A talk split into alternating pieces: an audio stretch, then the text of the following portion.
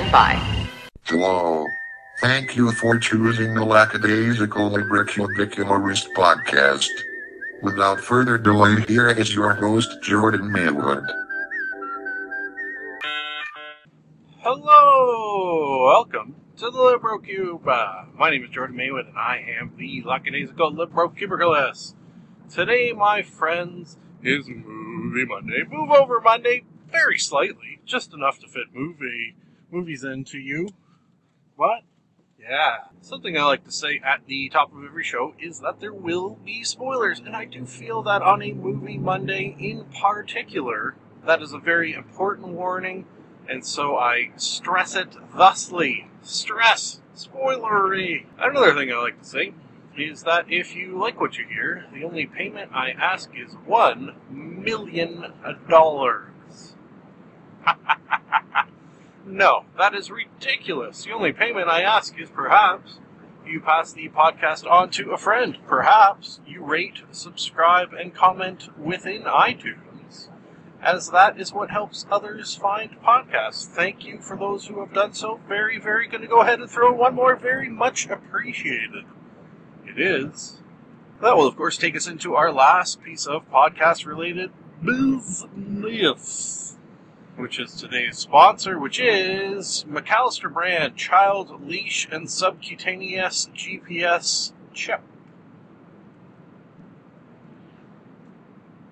Oh, once again, today's sponsor is McCallister Brand Child Leash and Subcutaneous GPS Chip. Thank you to them very, very much appreciated for your sponsorship, keeping that money rolling in. Rolling in! Because, well, it's like pennies, and pennies roll. Yeah, if, if you want to go blowing in, that's probably better, just for the reason that that would indicate it is bills, which could blow, whereas uh, change rolls. Hmm, yeah, that's a way to look at it. Today I have four, count them, well, no need to count them. Just trust me on this. There's four movies that I'm going to talk about today, so why don't I hop right in? My uh, sort of plan, and we'll see how it works out, is two on the way to work and two on the way home. So, movie, the first, is a documentary called Room 237. I uh, may have heard of this. I think it's uh, pretty, pretty popular, exploding onto the movie scene. Available on Netflix, I should say. And uh, why don't I, so I don't forget? Because I have a feeling I'm in a forgetful mood because I haven't recorded a podcast in a while. Mm-hmm. Uh, give out my rating of four to five out of five. Very, very much enjoyed this. Uh, like the way in which it was filmed, and learned a shit ton of things that I did not before did not know beforehand, which I think is kind of the whole idea of a documentary. Uh, so it's about The Shining, the movie, not really the book. Uh, not the book at all. They touch on kind of, sort of, kind of, sort of just that there are so many differences between movie and book, and point out that Stephen King is not a big fan of said differences, which uh, I, su- I suppose makes sense, taking his work and changing it fairly radically, as you will know if you listen to two somewhat recent podcasts uh, one in which I read the book The Shining, and one in which I watched the movie, re, re, re, re, re watch the movie The Shining. You can go ahead and listen to those if you like and hear some of said differences between each. Probably the book one is where I'm pointing out more differences than the movie one. Maybe I will have a link to that episode within the description of this. You don't know. You don't know. Anything can happen. Uh, this is not really it's about the movie in one regard. It's not really like a behind the scenes or how it was made or anything like that that you would expect a documentary of a movie to be like. No, uh, it's rather about all the sort of many multitude of, I guess the only way to say it is the conspiracy theories around the making of this movie. Very, very interesting. Things that I think next time I do watch The Shining, couple years down the road since I recently saw it, and I usually spread out my viewings at least a couple of years. Uh, I think I'll probably notice these things more, whereas before I just sort of treated it as a scary, scary movie, which is kind of just what it is on the surface. But uh, as soon as you scratch it even just a little bit, it uh, changes into something much, much more. Uh, I think what I've done for the purposes of our talk here is basically just written down some of the conspiracies around this movie, and uh, maybe we'll dig into that a little bit. That is my plan. For example, the first one is, for me, I think seems to be almost the most likely one, and it is the uh, Native American conspiracy mm, about the conquest and outright slaughter, basically, of the uh, Native Americans. Yeah. Uh, I have to stop momentarily to get uh, a little of the old gasoline. Oh, you know what? Scratch that. I'm going to stop at the next station because uh, I have lottery tickets. I want to see if I'm a wiener. So uh, I'll let you know that too. Exciting.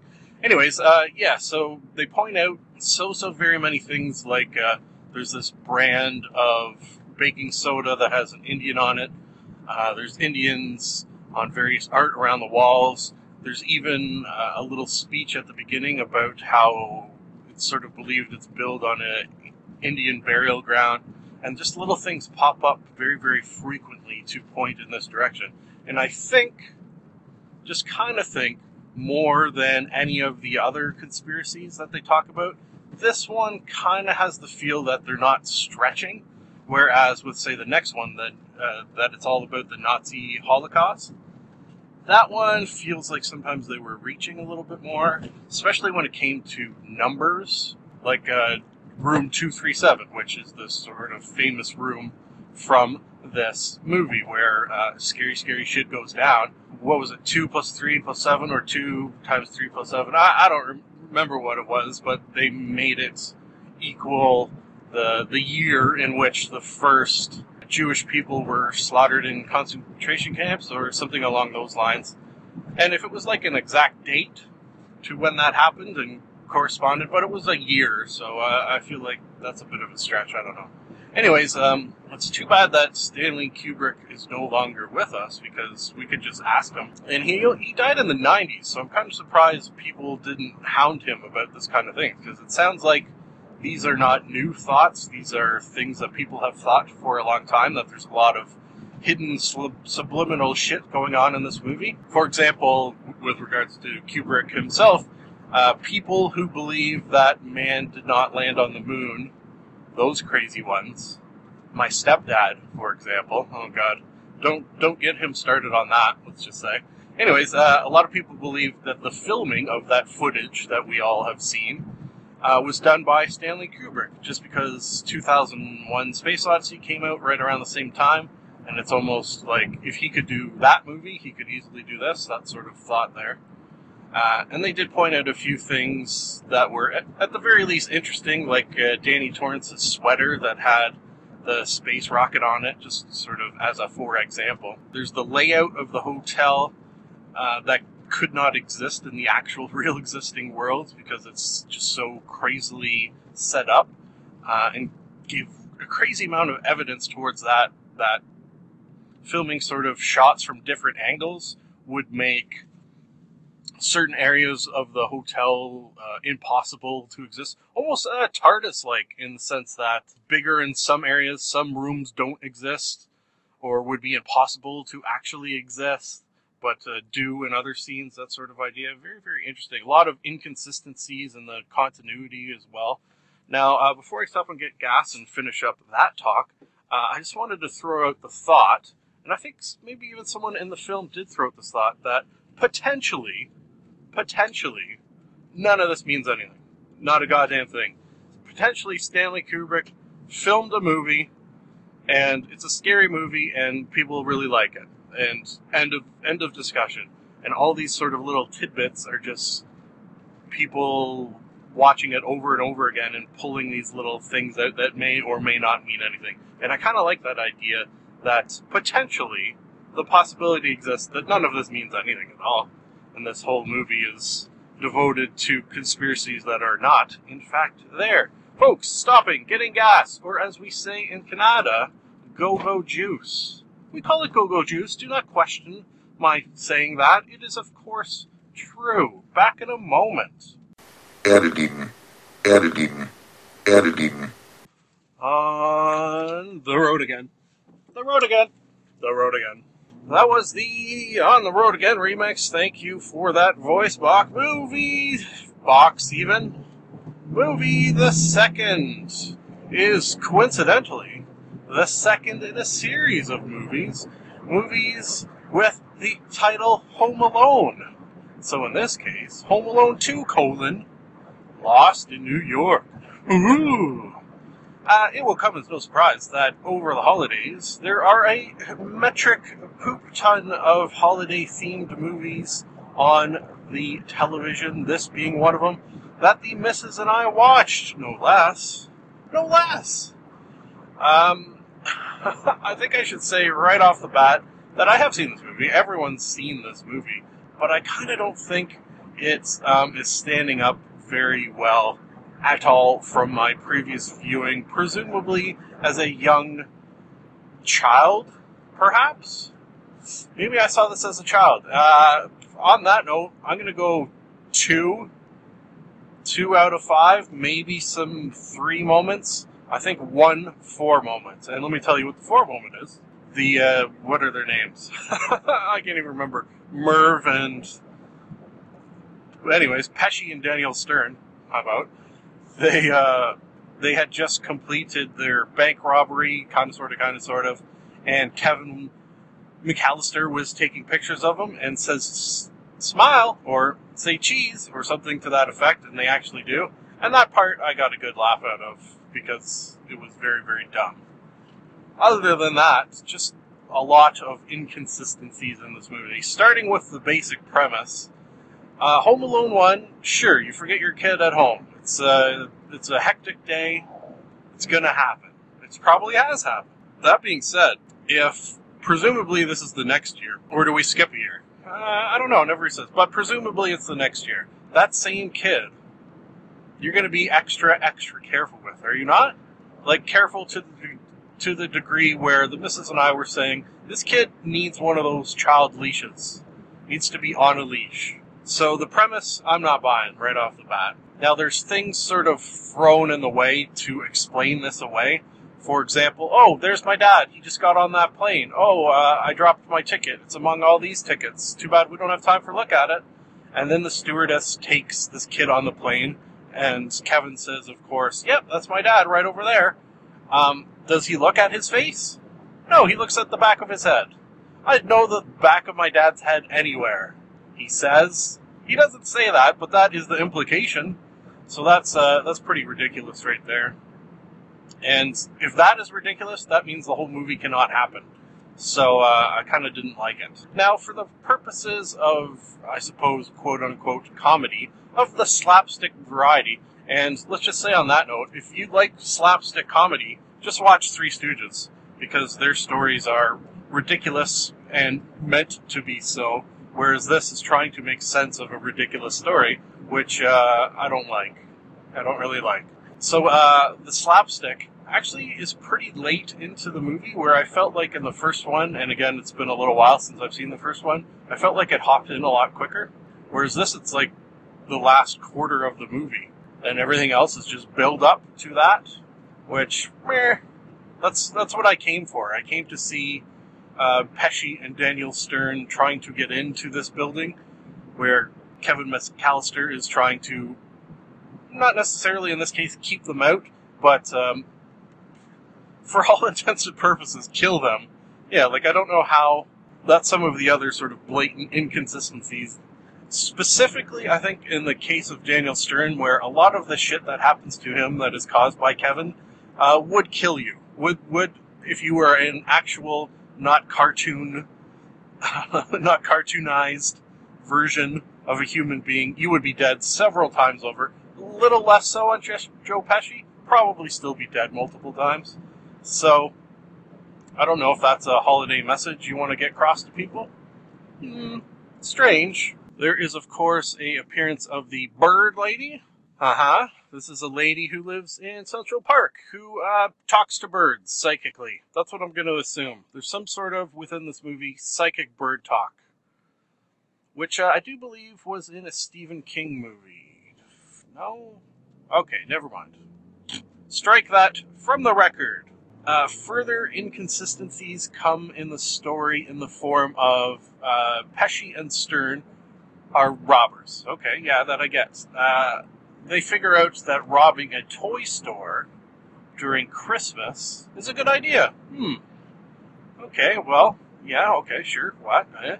Now, the reason this is a good idea, I should have perhaps done a little research into, is that uh, banks are closed, so they can't get the money from from all the money they made from uh, selling on Christmas Eve to the bank. Uh, so it has to stay in the store. Hmm, yeah, okay, sure, whatever. Now, does it stay in the store within a safe?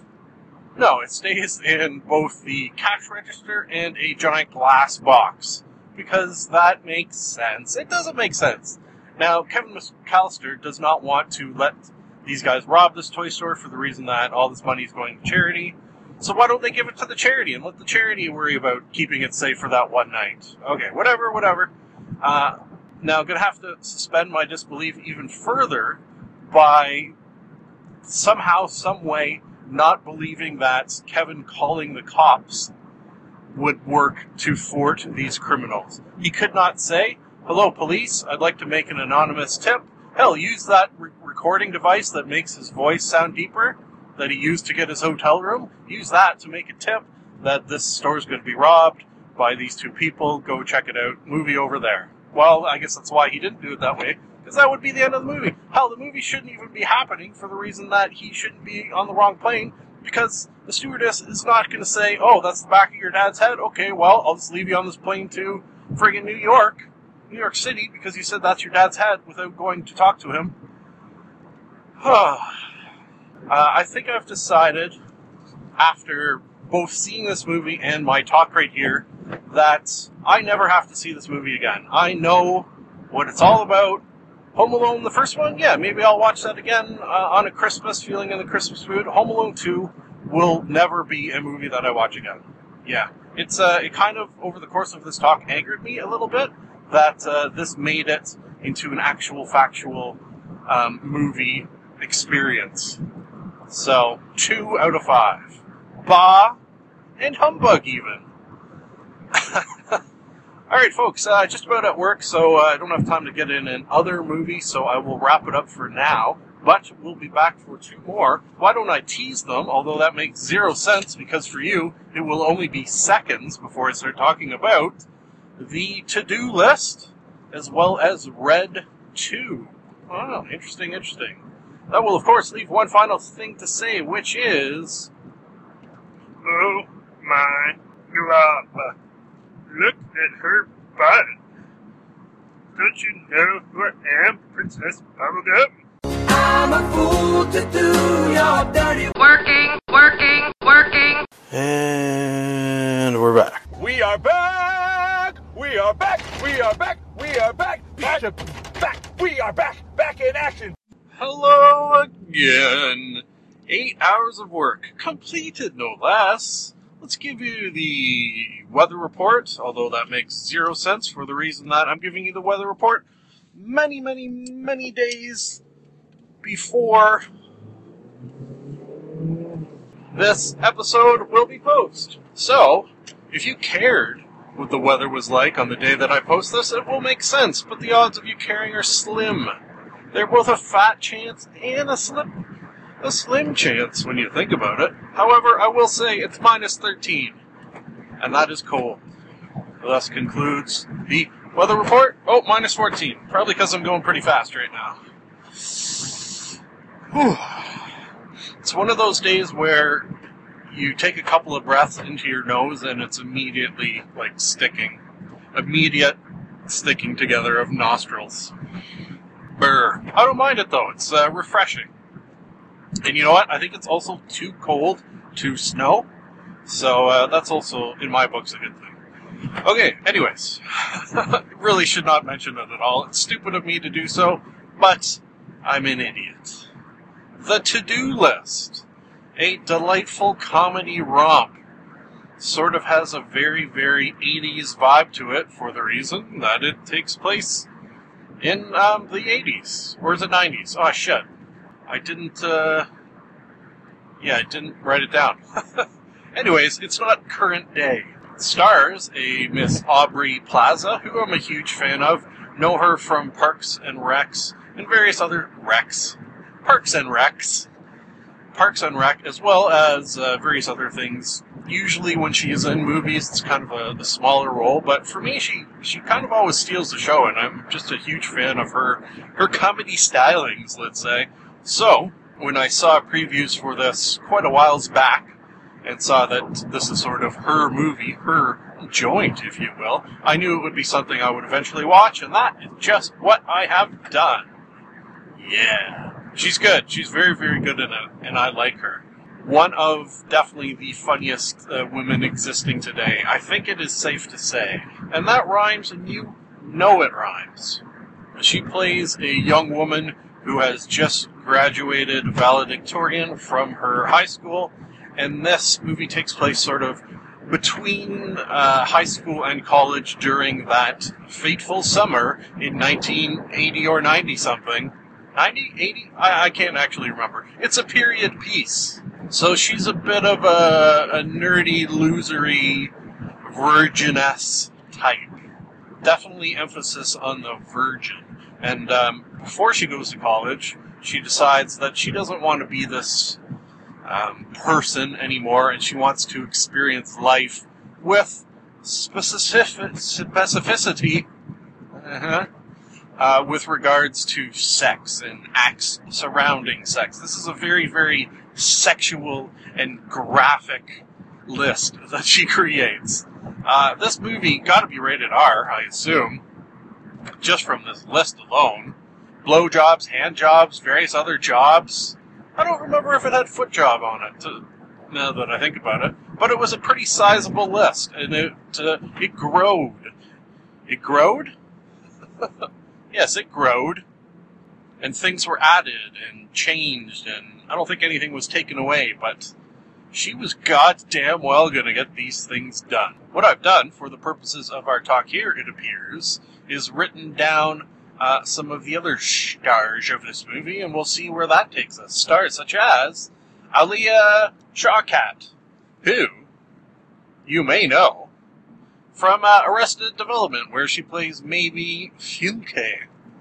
Uh, again, seen her in quite a few things. Not maybe not as many as Aubrey Plaza, but uh, but a sizable number of comedy things lately as well, and uh, very very funny. And I think that these two are sort of buddies potentially from the making of this movie. One of the reasons that I am making that assumption is because, uh, and I kind of don't remember if I brought this back on a Fry Internet Day, uh, saw these two on an episode of Getting High with Doug and I think it was the first time he had two guests on at once. Was was these two lovely ladies who apparently uh, enjoy the partaking of weed.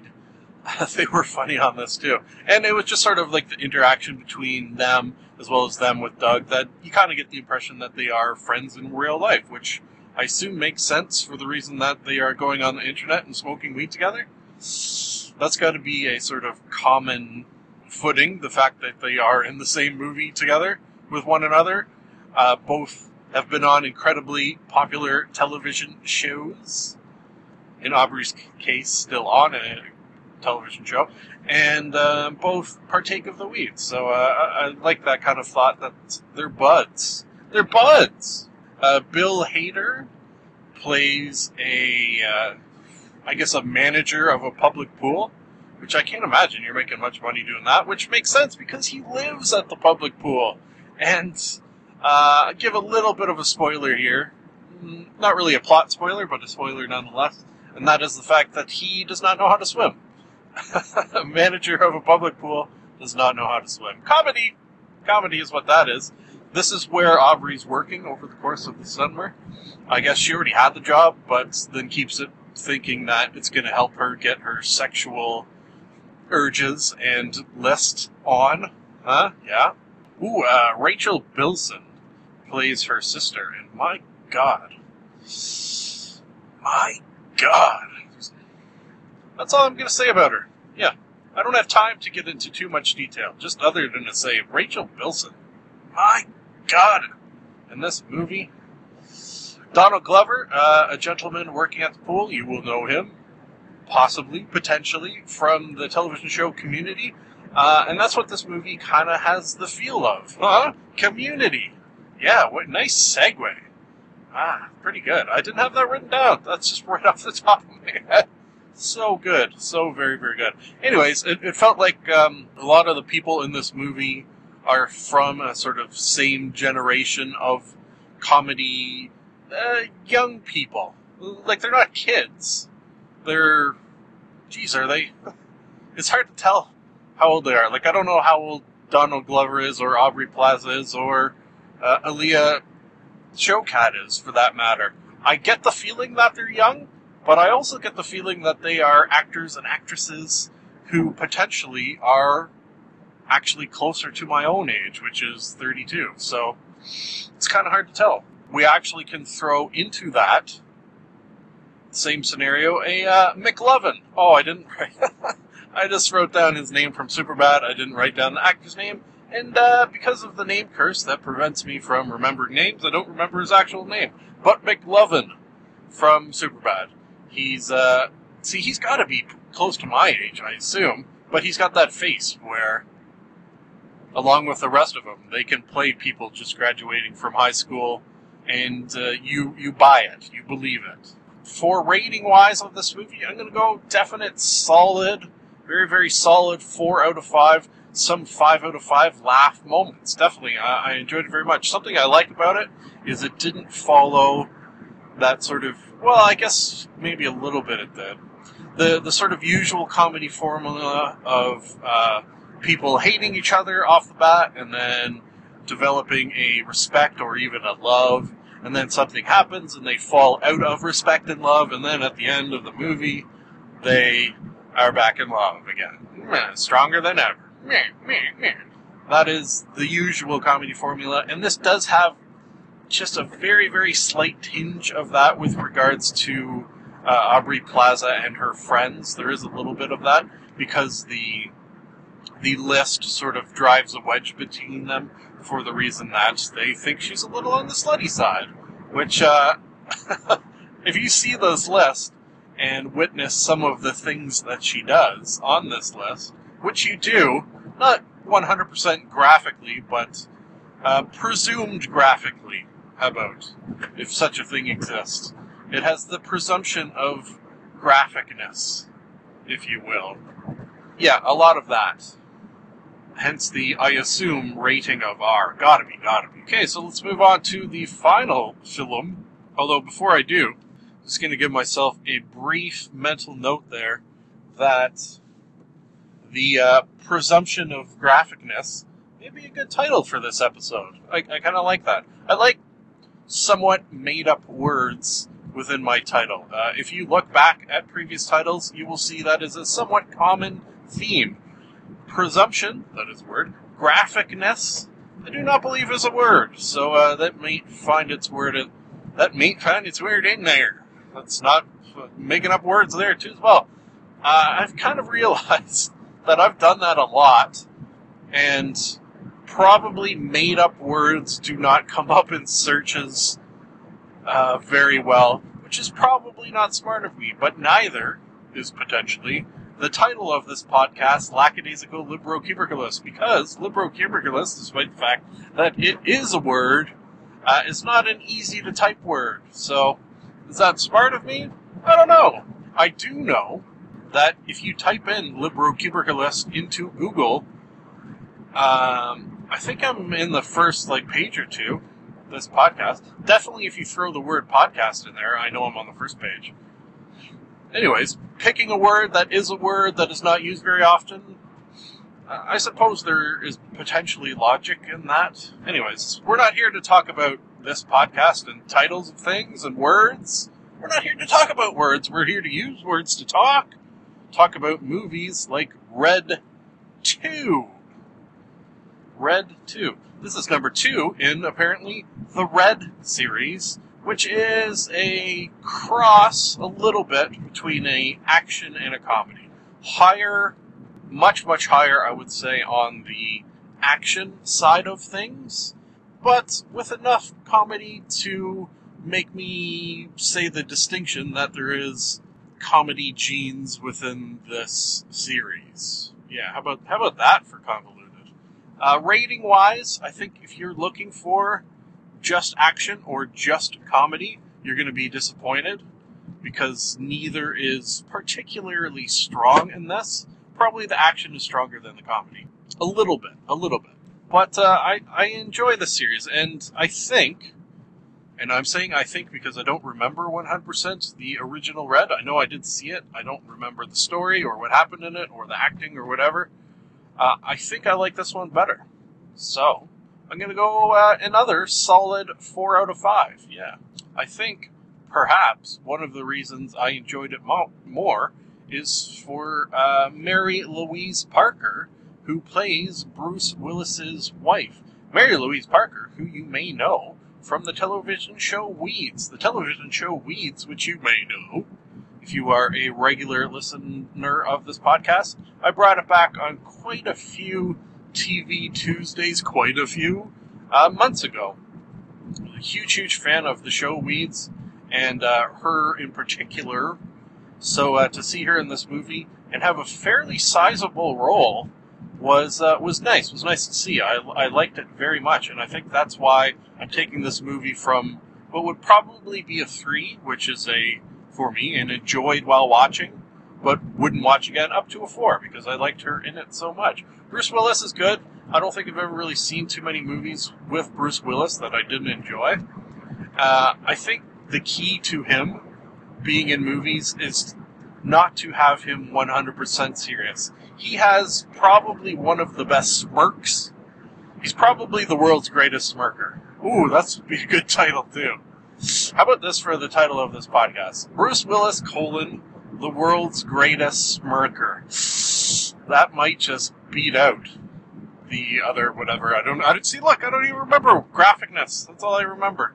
Yeah. Uh, the story. Well, it's an action movie story, so I don't know how important it is. It's not totally 100% ridiculous, I suppose. Uh, I should just mention that it is nighttime and dark, and I can't see my notes. So, you know, keep that in mind when I say what the story is involving uh, Bruce Willis, who has retired from the biz, the spy biz, uh, has assassins come after him for the reason that they think and believe he has let loose this bomb in Moscow or some such. So uh, John Malkovich shows up to warn him of this fact. Uh, John Malkovich, very, very good in this movie. He also plays a sort of crazy spy dude. Uh, something I, I think I even wrote down in my notes, although I cannot read them because of said darkness, is that this kind of reminds me a little bit, in some regards, of the Expendable series. Just in the sense, well, you got Bruce Willis in both of them, uh, but also in the sense that it's sort of, I don't want to say old, but older than some human beings, people who you may not picture in action movie roles within an action movie, in the roles of actiony people, such as John Malkovich, such as I suppose Bruce Willis, because he's he's kind of old. It's the constantly having a shaved head makes it seem that he's not aging. Because as soon as he shaved his head, however many years ago, it doesn't really age after that point, or it's hard to distinguish his aging. Uh, Helen Mirren as well. She is definitely, well, up there as far as years go, and yet kicking ass and taking names, which is kind of funny because it's always with her the sort of implication of violence, but you never really see her do any fancy moves or anything, which I think is kind of funny because uh, to picture Helen Mirren doing like friggin' karate chops and hopping all over the room and stuff is to picture Helen Mirren breaking hips. So uh, I like how it's always people just showing up and all the damage is already done and she's just sort of standing there quietly. which is, uh, I suppose, a way around having her break hips. Not all of them the bad guy's hips, some of them being her own hips.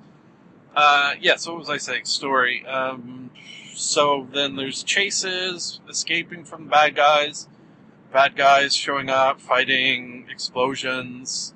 Uh, did I mention chases? It's it's all very very typical action movie stuff. Where it I think excels is that comedy. It's not everything's a laugh riot 100% of the time, but uh, it's it's enough of a comedy skin to make this more appealing to me, and I assume to others, than it would be otherwise. Oh, uh, also, some of the bad guys, and there's a few, end up teaming up with Bruce Willis and team, which uh, which I liked. Some of them, who are good guys, end up double crossing and uh, being super super super uber bad guys, which uh, I also like.